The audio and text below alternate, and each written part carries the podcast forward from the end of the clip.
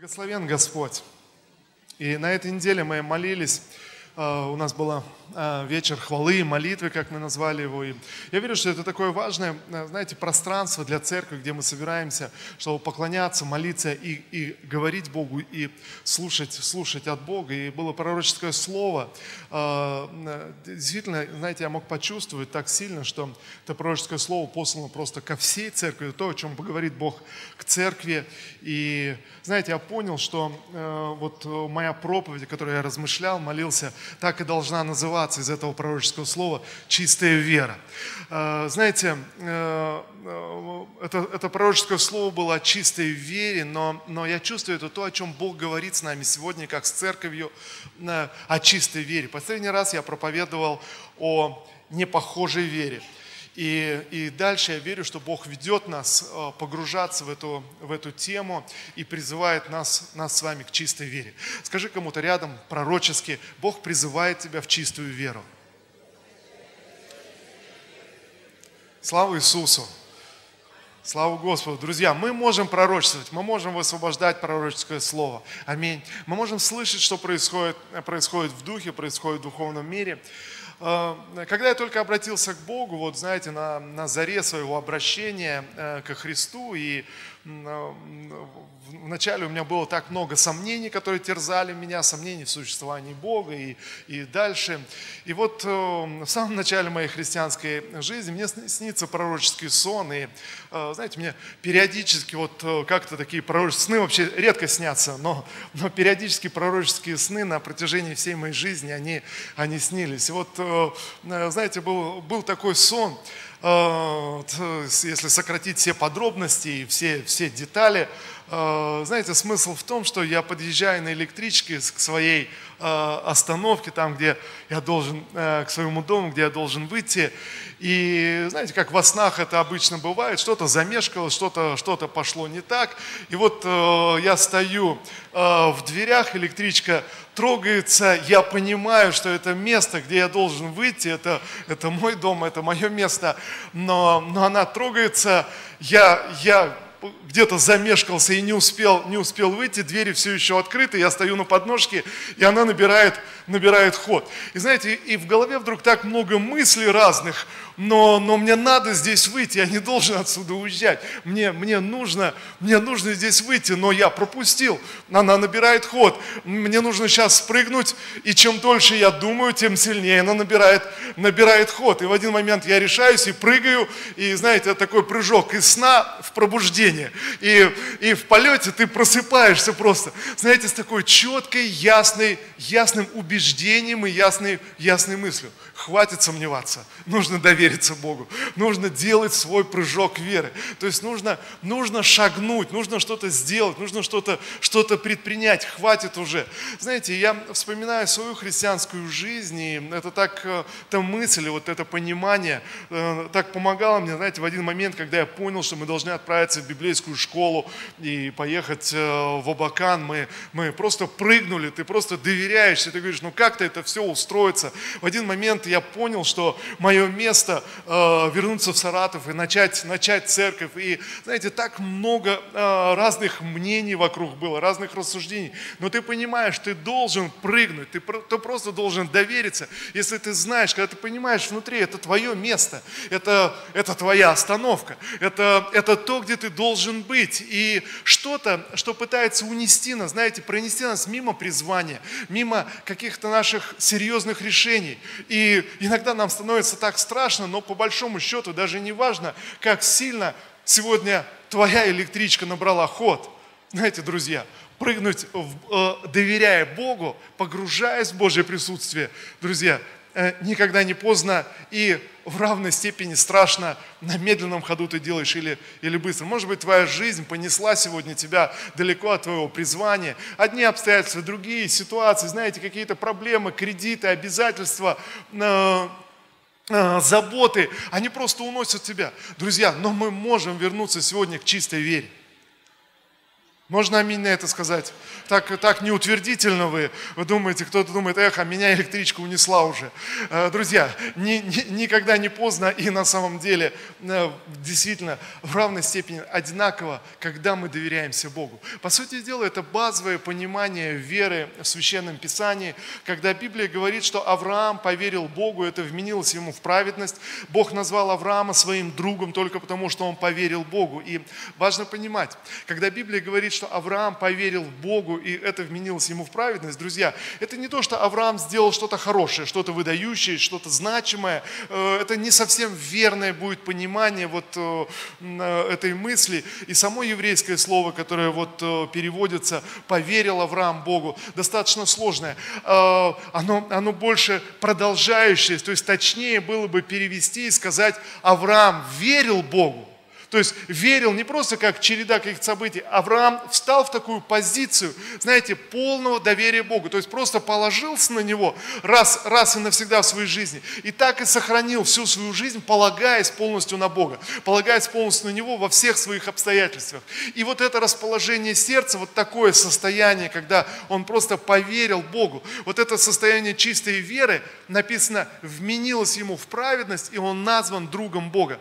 Знаете, Бог закрыл глаза на его недостатки, на многие вещи, э, э, какое-то несовершенство его характера, какие-то ошибки, что-то еще. Но вот это состояние сердца настолько угодило Богу, настолько понравилось Богу, что он был назван другом, другом Бога. И, э, друзья, вопрос даже не в том, что мы сегодня думаем, ну а, а как же, а какие-то там грехи или ошибки Авраама, или еще, еще что-то. Друзья, смысл в этом, смысл в том, что Библия показывает нам, что для Бога самое важное в наших с вами сердцах сердцах, в нашем внутреннем мире. Что для Него самое важное? Друзья, самое важное – наша чистая вера. Аминь. А, в книге, э, в книге «Царств» описывается такая история, это вторая книга «Царств». Э, девятую главу давайте мы откроем. Э, просто коротко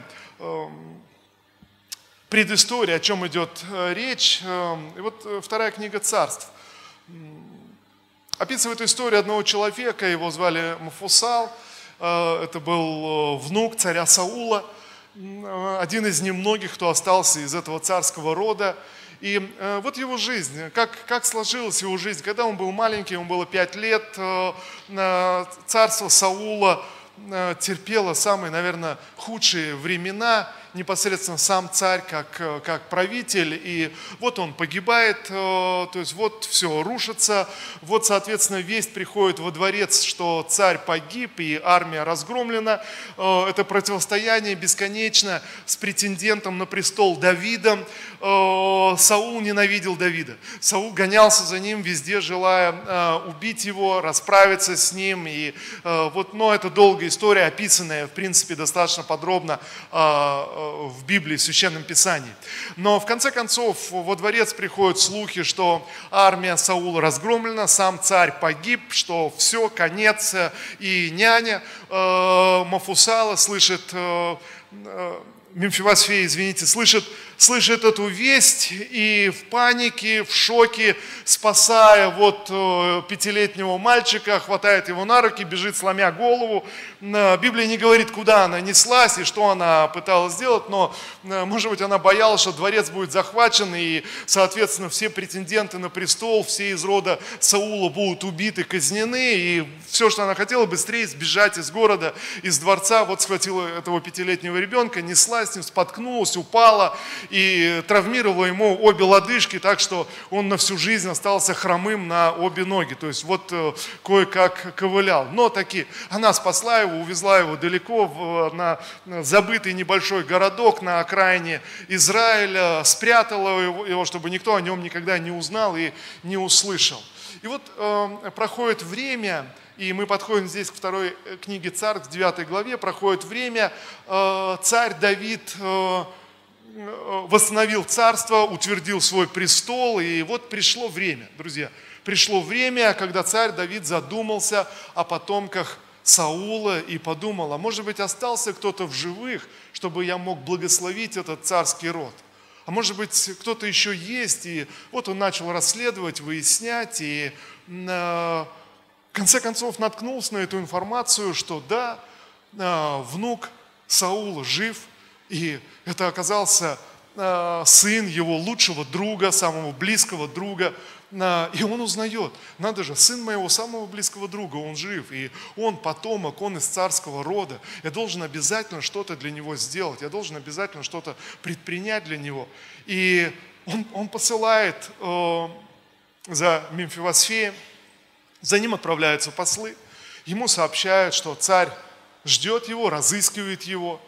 Э, сложно сказать, Библия не говорит, в принципе, ничего, что э, Мемфивосфей мог почувствовать или, знаете, пережить, когда вдруг из э, дворца приезжают за ним, что его ищут. Он всю жизнь прятался – я, я не знаю, какие ему истории рассказывала няня, почему у него сломаны ноги, почему он хромает, почему он прячется. Он знал, что он из царского рода. Он знал, что царская кровь течет в нем. Он знал, что э, с его родом пошло что-то не так. Он знал, что враг его отца на престоле. И вот к нему приходят и говорят, слушай, тебя царь ищет. Не знаю, в, а, в Библии не написано, он не стал прятаться, не стал убегать. Может быть, его достало это положение, в котором он находится находится положение, вот знаете, скитальца, где-то прятаться, где-то где скрываться, может быть, было все равно. Э, зачем его ищет, ищет царь? Чтобы отомстить, э, отыграться, что, в чем, в чем дело? И вот сокращая эту историю, э, давайте мы, вторая книга царств, 9 глава, 7 стиха я сразу прочитаю. Давайте к 7 стиху перейдем. И вот Мемфивосфей оказывается перед царем Давида. Седьмой стих. Давид обращается к нему и говорит, не бойся, сказал ему Давид, потому что я непременно окажу тебе милость ради твоего отца Иоаннафана. Я верну тебе всю землю, которая принадлежала твоему деду Саулу, и ты всегда будешь есть со мной за столом. Знаете, написано, он поклонился ему и ответил – кто такой твой слуга, чтобы тебе обращать внимание на такого мертвого пса, как я? А, ну, и здесь, наверное, можно остановиться. Знаете, вот я верю, что все эти истории, э, ветхозаветные истории, которые помещены в Священное Писание, они имеют смысл для нас. Через них мы понимаем характер Бога. Через них мы понимаем, что-то Бог говорит в нашей, в нашей с вами э, жизни. И я убежден, что это очень яркий прообраз сегодня для, для нас с вами. Э, посмотрите, Э, Давид искал его по двум причинам. Давид позвал его по двум причинам. Две причины, которые, которые были у Давида. Первое, он был сыном его лучшего друга. Э, второй момент, в нем текла царская кровь. Эти две вещи, из-за чего царь Давид хотел почтить этого парня, хотел сделать, сделать что-то для него. Для этого он позвал его, его позвали. И э, Давид э, э, зовет и объявляет ему это. Что отвечает Мемфивосфей? Посмотрите, Мемфивосфей знал, что в нем течет царская кровь. Он знал о своем достоинстве, он знал, кто он. Э, друзья, совершенно очевидно, он мог питать не самые лучшие чувства к царю, к Давиду. Э, вполне возможно, возможно. То есть он, может быть, всю свою жизнь считал его врагом, считал, э, что престол его, его деда упал из-за из Давида и так далее. Здесь только предположение. Но я могу сказать, вполне возможно, у него э, были достаточно оснований э, плохо относиться к царю. Понимаете, да, о чем речь? Посмотрите, и следующий момент, третий момент, который э, Мемфивосфей хорошо осознавал, зная свое достоинство – он хорошо осознавал свое фактическое положение, кто он сегодня. Да, он знает, что он из царского рода, но он знает, что он просто просто никто, да, как здесь он говорит, просто пес. О чем речь вообще? Зачем ты обращаешь на меня свое внимание? То есть говорит он Давиду, да, если ты победил, если ты сегодня царь, то о чем речь вообще? О чем ты разговариваешь? Знаете, что интересно? Интересно, что Библия ничего не говорит, что Давид ему ответил. Скорее всего, Давид даже ничего ему на это и не ответил, потому что Давиду было не принципиально, как он сам себя позиционирует или что он сам о себе думает. Давид знал, что в нем течет царская кровь, он знал его достоинство, и он знал, что, что он обещал своему другу Иоаннафану. Он, знал, он хотел исполнить обещание, которое он дал Иоаннафану. И по сути дела, ему все равно было, что думает о самом себе Мемфиосфей. Понимаете, да, о чем речь? И, и тогда он, по, по сути дела, что, что объявляет Давид? Он говорит, ну не важно, что ты думаешь о себе, но я хочу, чтобы ты всегда кушал за моим столом. Я хочу, чтобы ты всегда участвовал в царской трапезе. Я хочу, чтобы ты всегда сидел среди, среди царевичей, чтобы ты всегда сидел за, за моим столом. Вот что я хочу. И знаете, и Библия говорит дальше, что произошло. Мефиосфей приходил, э, стал жить во дворце и кушать вместе, вместе царем. Но знаете, э, друзья, в действительности, вот при этом состоянии, ведь он мог думать о себе все, что угодно – и э, эту мысль можно, можно дальше проследить в Священном Писании. Э, друзья, даже когда Бог приводит нас на свой пир и, ус, и усаживает нас, знаете, на царское место, все равно есть что-то внутри нас, как мы сами себя позиционируем. То есть с кем мы сами себя отождествляем, что я сам о себе думаю. Друзья, вот что я вижу, вот что происходит э, сегодня, и мы можем посмотреть вокруг. В действительности любой человек э, знает свое достоинство, где-то глубоко внутри осознает свое достоинство. То есть, друзья, мы все, в каком бы положении ты ни находился, где бы ты ни был, мы всегда где-то внутри, где-то подсознательно, мы осознаем, что я представляю себя нечто большее. Мы все осознаем свое достоинство. Аминь или нет? Э, послушайте, при этом я могу думать, вот э, я сталкивался с людьми разного рода, разного социального положения. Люди, которые упали, люди, которые где-то деградировали, человек, который э, вынужден там, может быть, питаться с помойки. Ты начинаешь разговаривать с ним, он кушает с мусорки, он опустился на самый низ вот социального положения – но внутри него сохраняется достоинство. Он все равно что-то о себе, о себе мыслит, он что-то о себе, о себе знает, он что-то о себе рассуждает. Друзья, я не верю, что существует такой человек, который потерял откровение о своем достоинстве. Внутри каждого из нас есть это внутреннее откровение, что мы созданы по образу и подобию Бога. Человек живет в полностью разрушенной жизни, но внутри себя как будто чувствует, я что-то значу. Да, да, обстоятельства ужасные. Да, как э, Мемфиосфей здесь Э, выражается, э, э, мы читаем с вами восьмой стих.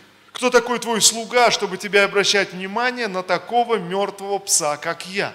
Знаете, вот фактическое положение. Человек осознает свое фактическое положение. Может быть, он отождествляет себя с мертвым псом. Да кто я такой? Просто коротаю свою жизнь, просто живу. Но внутри сохраняется э, понимание достоинства. Может быть, внешне все разрушено, все потеряно, что-то что идет. Но, но внутри, то есть я что-то из себя представляю, я что-то что значу. И посмотрите, что интересно. Интересно, что в один момент Мимфосфея позвали во дворец. В один момент, друзья, каждый из нас был позван. Каждый из нас был, был позван – позван в Дом Божий, позван быть сыном и дочерью Божией, позван быть Божьим человеком на этой земле, Божьим помазанником, позван, чтобы унаследовать Царство Божие, Царство, которое передал нам Господь Иисус Христос. И представляете, послушайте, посмотрите, Бог посылает кого-то в вашу жизнь. Он посылает кого-то и говорит, пойди и найди этого человека, пойди и позови его. Кто-то пришел в твою жизнь и позвал тебя в церковь, и сказал тебе о Боге, сказал тебе о Божьем Царстве. Ты пришел, ты, ты откликнулся, откликнулся, ты, ты пошел, ты сделал, сделал свой выбор. Послушайте, что дальше? Ты знаешь свое достоинство, вот ты в доме, в доме царя, вот ты в доме Божьем, вот ты приходишь в воскресенье на собрание, ты кушаешь вместе с царскими детьми, ты кушаешь вместе с другими помазанниками и Божьими людьми, ты получаешь слово, ты проводишь время в его присутствии. Доступ открыт, но остается вопрос, что я сам думаю о самом себе. Понимаете, остается вопрос, кем я сам себя позиционирую. И знаете, что самое ужасное – Друзья, есть достаточно людей, достаточно христиан, которые приходят в Дом Божий годами и продолжают чувствовать себя мертвыми псами, о которых они думают, но Бог, а зачем ты на меня вообще обращаешь внимание? Друзья, чистая вера, когда ты приходишь к Богу, понимая, ты не смотришь на свое фактическое положение, но ты понимаешь свое достоинство, ты понимаешь, кто ты, какая кровь тебе течет, какого ты замысла, что ты задуман Богом.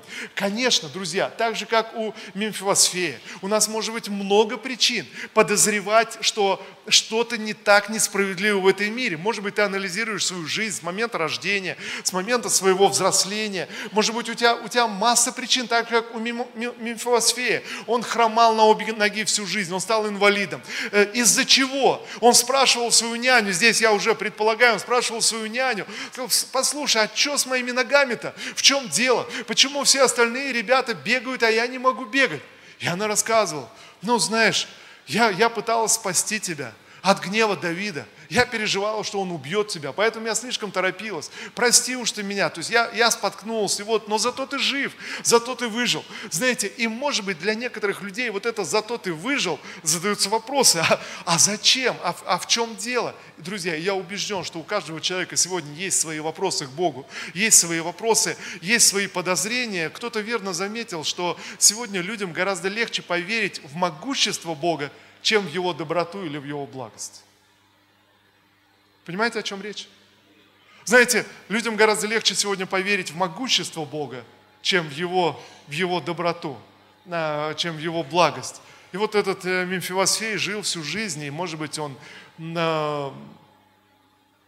думал о Давиде, что он победил, он, он, он герой, но у него не было никаких э, я не знаю, поводов думать о том, чтобы царь Давид может сделать для него что-то хорошее. Царь Давид может предпринять что-то хорошее. И вот он оказывается во дворце, вот он сидит за царским столом, вот он кушает. Но вопрос, э, с кем он себя отождествляет?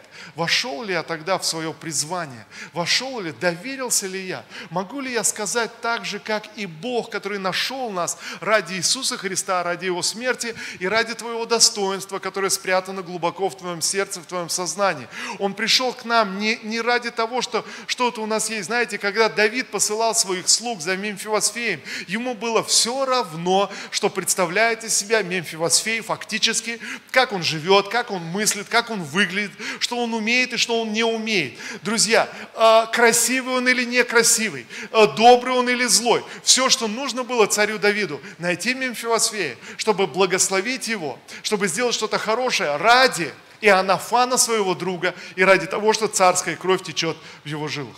Знаете, послушайте, то же самое, друзья, с нами. Мы должны понимать одну простую, базовую евангельскую истину. Бог позвал нас в свое царство, Бог призвал нас, не глядя на наши достоинства, недостоинства, знаете, но Он знает, что внутри нас. Он знает, кем мы созданы. И ради Иисуса Христа, Его смерти и Его крови мы позваны и призваны в Божье Царство. Аминь. И сегодня мы, мы оказываемся в Доме Божьем, сегодня мы оказываемся в собрании святых, сегодня мы слушаем Его Слово. Но вот, друзья, чистая вера, когда внутри себя ты принимаешь это окончательное решение, просто перещелкнуть свой выбор и понять, да, я достоин божественного присутствия. Да, я помазанник. Да, я призванный Богом. Когда ты принимаешь, ты делаешь этот, этот скачок веры, знаете, этот, этот прыжок веры. Может быть, ты смотришь на свое несовершенство, несостоятельность, на что-то, что у тебя не получается, что-то пошло не так. Но в конце концов ты, ты делаешь этот скачок веры, ты говоришь, а я знаю, что я призван Богом. Я знаю, что я, я Божье дитя, я избран Господом. Я знаю, что во, во мне Божий замысел, во мне образ и подобие Бога спрятаны, и, и ты просто полагаешься в этой чистой вере, без какого-либо внешнего подтверждения. Ты просто доверяешься Богу, доверяешься Создателю, и ты принимаешь решение, я буду жить так день за днем, полагаясь на Бога, полагаясь на Него, просто, просто доверяясь Ему. В Евангелии от Матфея описывается история, а, а, Восьмая глава, давайте мы откроем Евангелие от Матфея. Восьмая глава. Евангелие от Матфея, 8 глава.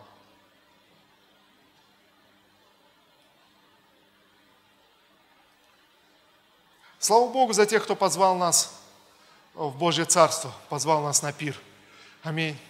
Иисус рассказывает, э, э, несколько притч об этом иллюстрируют Царство Божие, что мы призваны на пир, мы позваны на пир. И Он посылает нас сегодня, чтобы мы также кого-то позвали на пир. И знаете, кому-то рассказали о том достоинстве, о котором и сам знает человек и догадывается. Знаете, так много людей сегодня, они отождествляют себя как э, э, Мемфивосфей с этим мертвым псом, э, думают о себе на самом, на самом низком уровне, но внутри, где-то глубоко в сознании спрятана идея собственного достоинства – я что-то из себя представляю, я что-то из себя значу. И знаете, должен быть кто-то, кто придет и скажет человеку об этом достоинстве. Кто-то скажет, послушай, ты не мертвый пес. Послушай, нет, не говори о себе так. В тебе, в тебе есть, есть что-то божественное, в тебе есть божественное призвание, в тебе что-то есть. Бог любит тебя, Бог ждет тебя. А, Бог приготовил для тебя царство, для тебя приготовил небеса и вечность. Знаете, ведь кто-то должен позвать, кто-то должен сказать эти слова. Ну так ведь или нет? И Слава Богу за всех э, званных на пир, которые откликнулись и пришли на этот пир, и оказались на этом, на этом пиру. И вот э, Евангелие от Матфея, э, 8 глава мы открыли с вами. Э, с первого стиха я буду читать. «Когда Иисус спустился с горы, за ним последовало множество людей. Тут к нему подошел человек больной проказой, поклонился ему и сказал, «Господи, если ты захочешь, ты можешь меня очистить. Иисус протянул руку и прикоснулся к нему и сказал, хочу, очистись. В тот же миг человек исцелился от проказы. Вот э, такая, э, такая история. И сразу же давайте еще одно место из Ветхого Завета. Я прочитаю книгу Левит, 13 глава. Эм, чтобы мы понимали вот, эм, вот эту ситуацию, о чем идет речь, об этом прокаженном, то есть кто он, кто он такой. Эм, посмотрите, 13 глава, книга Левит, это Ветхий Завет, 45 стих я прочитаю, 45-46 стихи э, прочитаю. Что, что говорит Писание, что говорило Писание для людей, больных этой кожной э, болезнью. И еще раз просто, вот, кто, может быть, вы не придавали значения, прокаженный, кто это такой? Человек, у которого вот эти гнойные раны по всему телу, это заразная болезнь. Э, и в законе было так сказано. 45 стих мы открыли, да? Больной с такими признаками должен носить разорванную одежду, должен ходить распущенными волосами, закрытой нижней частью лица и кричать «нечист, нечист». Пока он болен, он будет нечист. Он должен жить один за пределами лагеря. Вот э, такое предписание было. То есть, соответственно, то есть, когда человек заражался и заболевал этой болезнью, названной в Новом Завете проказой, он должен был изгнан из общества, он э, э, жил отдельно, вне, вне города, вне поселений. И, соответственно, всякий раз, когда здоровый человек к нему приближался, если он где-то находился, он должен кричать «нечист, нечист». Это предписание, данное в Священном Писании, которое все иудеи хорошо знали. И прокаженный хорошо понимал и знал, что он не должен приближаться к здоровым людям. И напротив, когда здоровые люди к нему приближаются, он должен кричать «нечист, нечист», чтобы здоровые люди знали, что они могут заразиться, и они остановились и не приближались к нему близко. Но смотрите, что здесь происходит. Этот прокаженный, это короткая история, мы читаем в Евангелиях, но она повторяется в нескольких Евангелиях снова и снова. Посмотрите, э, множество людей следовало за ним. Этот э, человек – серьезным заболеванием, серьезной проблемой.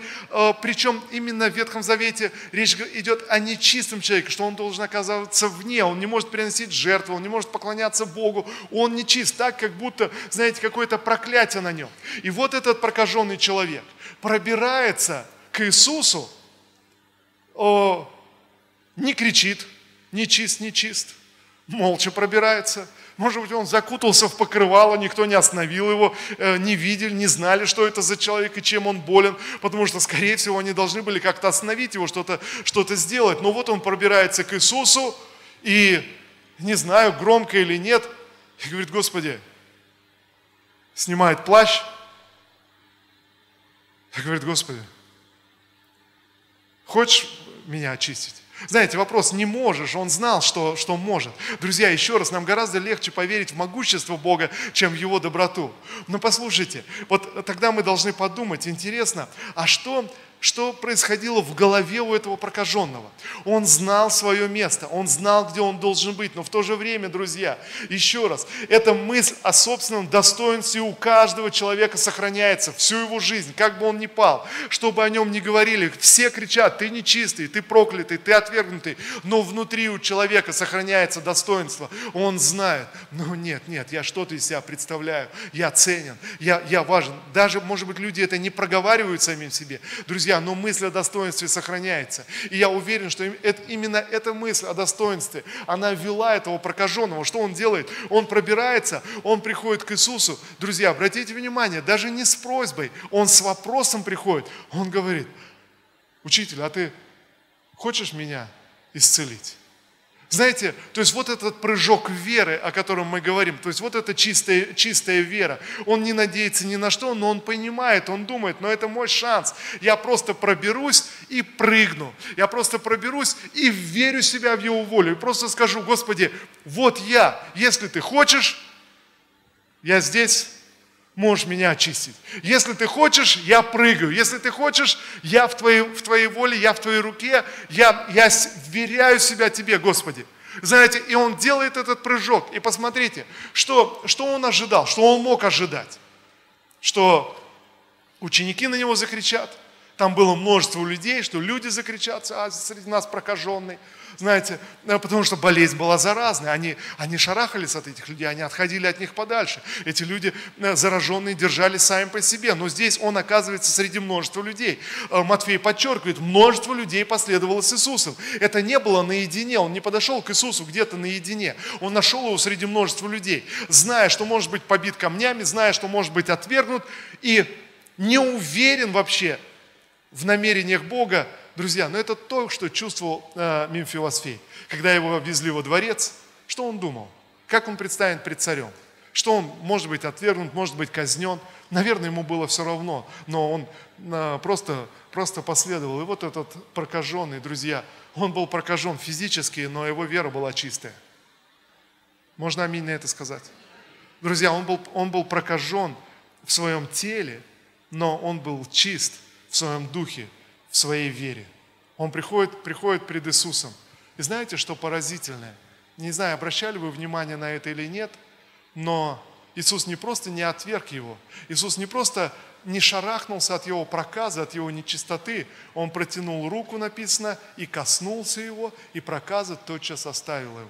Друзья, знаете, как много людей сегодня так переживают, что своей нечистотой они запачкают Бога, они осквернят Бога, своей проказой, своим каким-то несовершенством, э, чем-то, знаете, какой-то своей проблемой – в своем характере, в своей душе, своими мыслями. Они думают, вдруг я запачкаю Бога, вдруг я оскверню Его. И позиционируют себя, зная свое достоинство, позиционируют себя. Да кто я такой вообще? Я, я мертвый пес. Кто я такой, чтобы обращаться к Богу? Знаете, но, но вдруг Иисус протягивает руку и касается его. Он не боится этой проказы. Знаете, друзья, почему? Потому что Он взял эту проказу на крест. Потому что Он уже, он уже исцелил его от этой, от этой проблемы. Друзья, сегодня э, Э, достаточно людей, которые боятся довериться Богу, прийти в Его присутствие. Но Иисус уже взял твою проблему, Иисус уже взял твой грех, взял твою нечистоту, твое несовершенство, твою порочность, все, что не так, все, за что ты критикуешь самого себя, когда ты смотришь.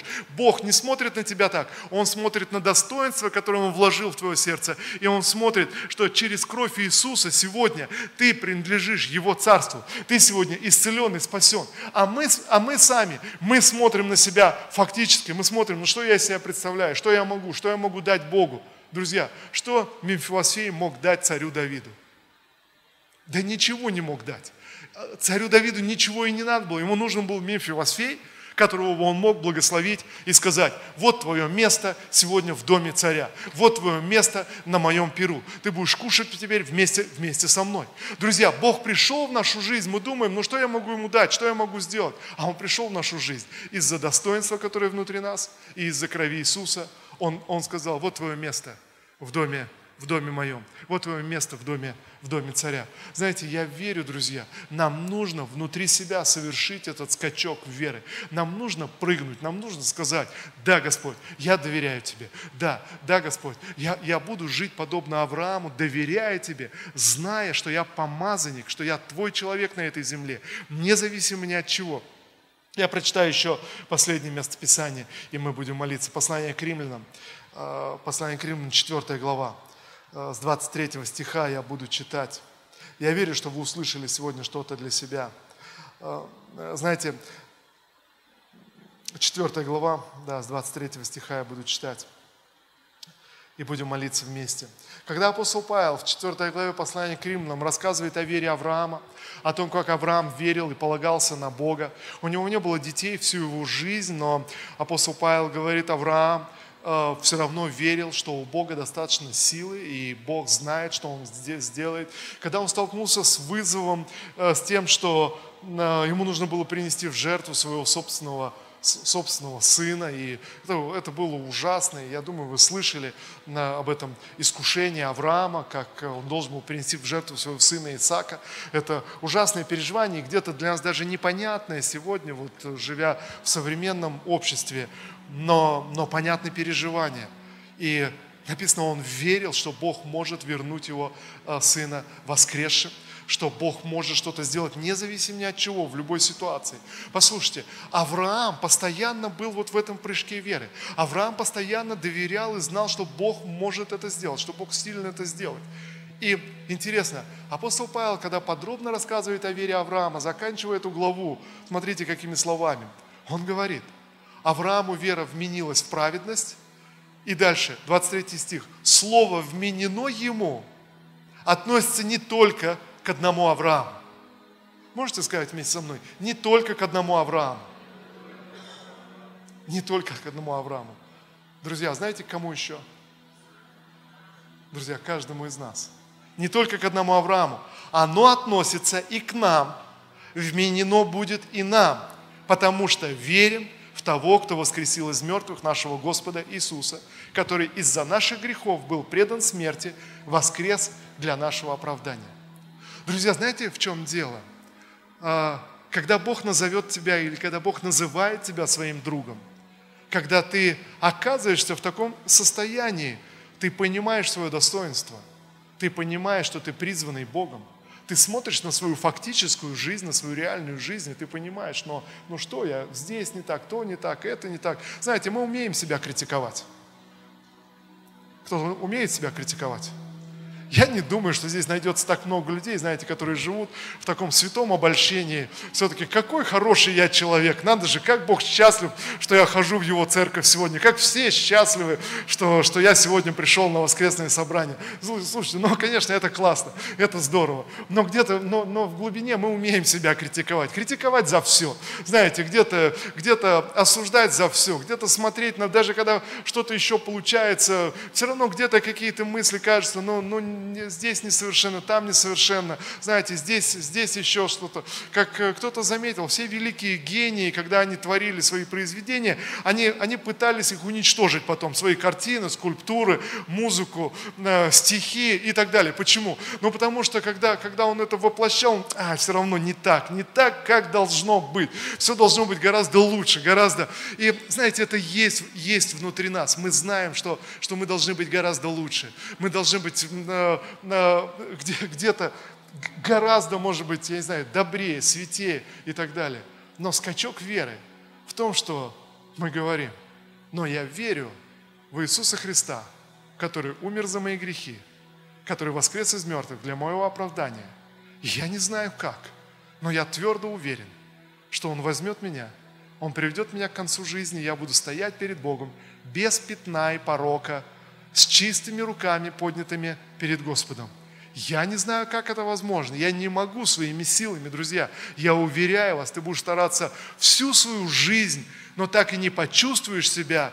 Вот теперь я, пожалуй, достоин аудиенции Божией. Вы знаете, не, не, но, что произойдет, но что происходит? Что сегодня вот это собрание, на котором мы собрались, мы слушаем это слово, и мы делаем этот скачок веры – мы говорим, Иисус, я верю, что я не знаю как, но Ты можешь это сделать, что я буду стоять перед Богом, перед Божьим престолом, как человек, исполнивший призвание, совершивший все, для чего я рожден, реализовавший это достоинство. Я буду стоять перед Богом без пятна и порока, очищенный, освященный, и я верю, что Ты, Иисус, именно для этого пришел на землю, умер за мои грехи и воскрес из мертвых, чтобы я был, был оправдан. Друзья, вот это чистая вера, когда ты не смотришь ни на какие обстоятельства, ты не смотришь ни на какие свои достижения, на свои результаты. Ты смотришь на достижения Иисуса Христа, ты смотришь на Его результаты, и ты просто прыгаешь в Его объятия, ты просто прыгаешь, доверяясь Ему. Ты говоришь, Господь, я доверяю Тебе во всей своей жизни, я доверяю Тебе свою земную жизнь. Это мое место, это мое призвание, это моя остановка. Аминь. Давайте мы встанем все вместе. Господь Иисус, Боже, мы поистине нуждаемся в Тебе, и мы признаем, Боже, Боже, мы признаем, что Ты нашел нас, Ты позвал нас. Господь Иисус, я благодарю Тебя, что в нас Твое достоинство, в каждом из нас, в каждом присутствующем здесь, в каждом, кто смотрит нас онлайн. Это достоинство. Мы сотворены и созданы по образу и подобию Бога. Мы призваны Тобою. Боже, и сегодня Ты призвал нас в свой дом, в свое присутствие, на свой пир. Боже, Ты призвал нас в свое царство, чтобы быть сонаследниками Твоего престола. Боже, Ты призвал нас, Господь, чтобы быть Твоими людьми. Отец, я молюсь сегодня, Господь. Я знаю, что это призвание, Боже, не, не от наших заслуг.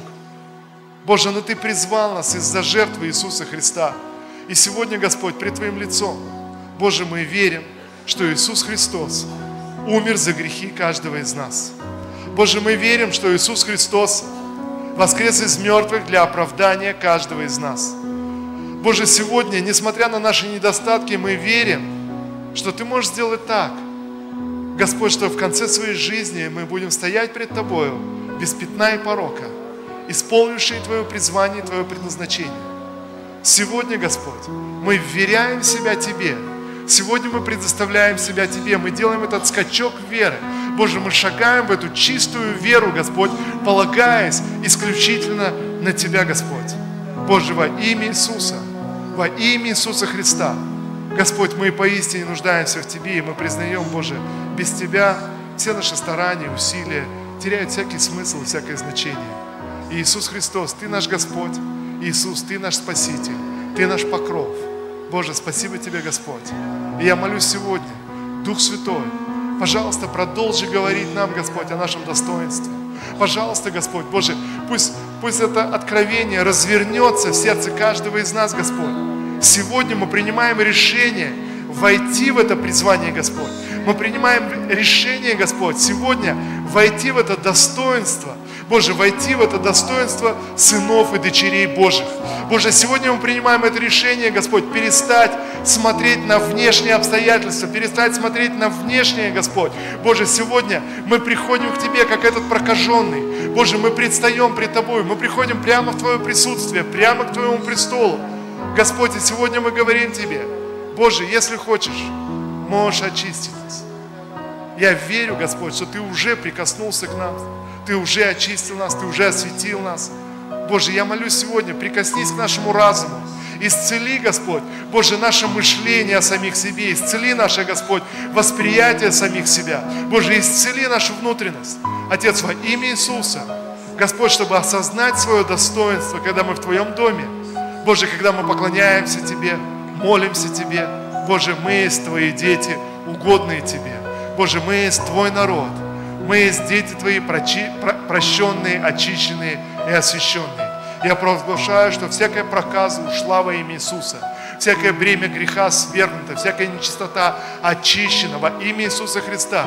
Прямо сейчас Ты, Господь Иисус, прикасаешься к каждому сердцу, Боже, и всякая тьма уходит, всякая неправда уходит, всякий стыд уходит во имя Иисуса Христа. Боже, я благодарю Тебя за это помазание, Господь, от Твоего Духа. Я благодарю Тебя за это движение, Господь, Твоего Духа. В наших сердцах сейчас, Господь, Боже, во имя Иисуса, чтобы осознать, кто мы во Христе Иисусе. Боже, чтобы посмотреть на себя Твоими глазами. Спасибо Тебе, всемогущий Бог, что сегодня мы в Доме Твоем. что сегодня мы есть дети Твои, что сегодня мы есть Твои помазанники, что сегодня мы в доме царя, Боже, за Твоим столом, Боже, во имя Иисуса Христа, на этом торжестве победы Господа Иисуса. Я благодарю Тебя, Отец, во имя Иисуса Христа. Я благодарю Тебя. Пожалуйста, Дух Святой, прибудь на каждом из нас, когда это собрание закончится. Мы пойдем домой, начнется рабочая неделя. Дух Святой продолжи говорить нам об этой чистой вере. Боже, во имя Иисуса, чтобы нам научиться жить, полагаясь на Тебя. Во все дни нашей жизни, Господь, Боже, полагаться на Тебя. Во имя Иисуса Христа. Во имя Иисуса Христа. Во имя Иисуса Христа. Спасибо Тебе, Отец. Спасибо Тебе, всемогущий Бог, благой Господь. Аминь.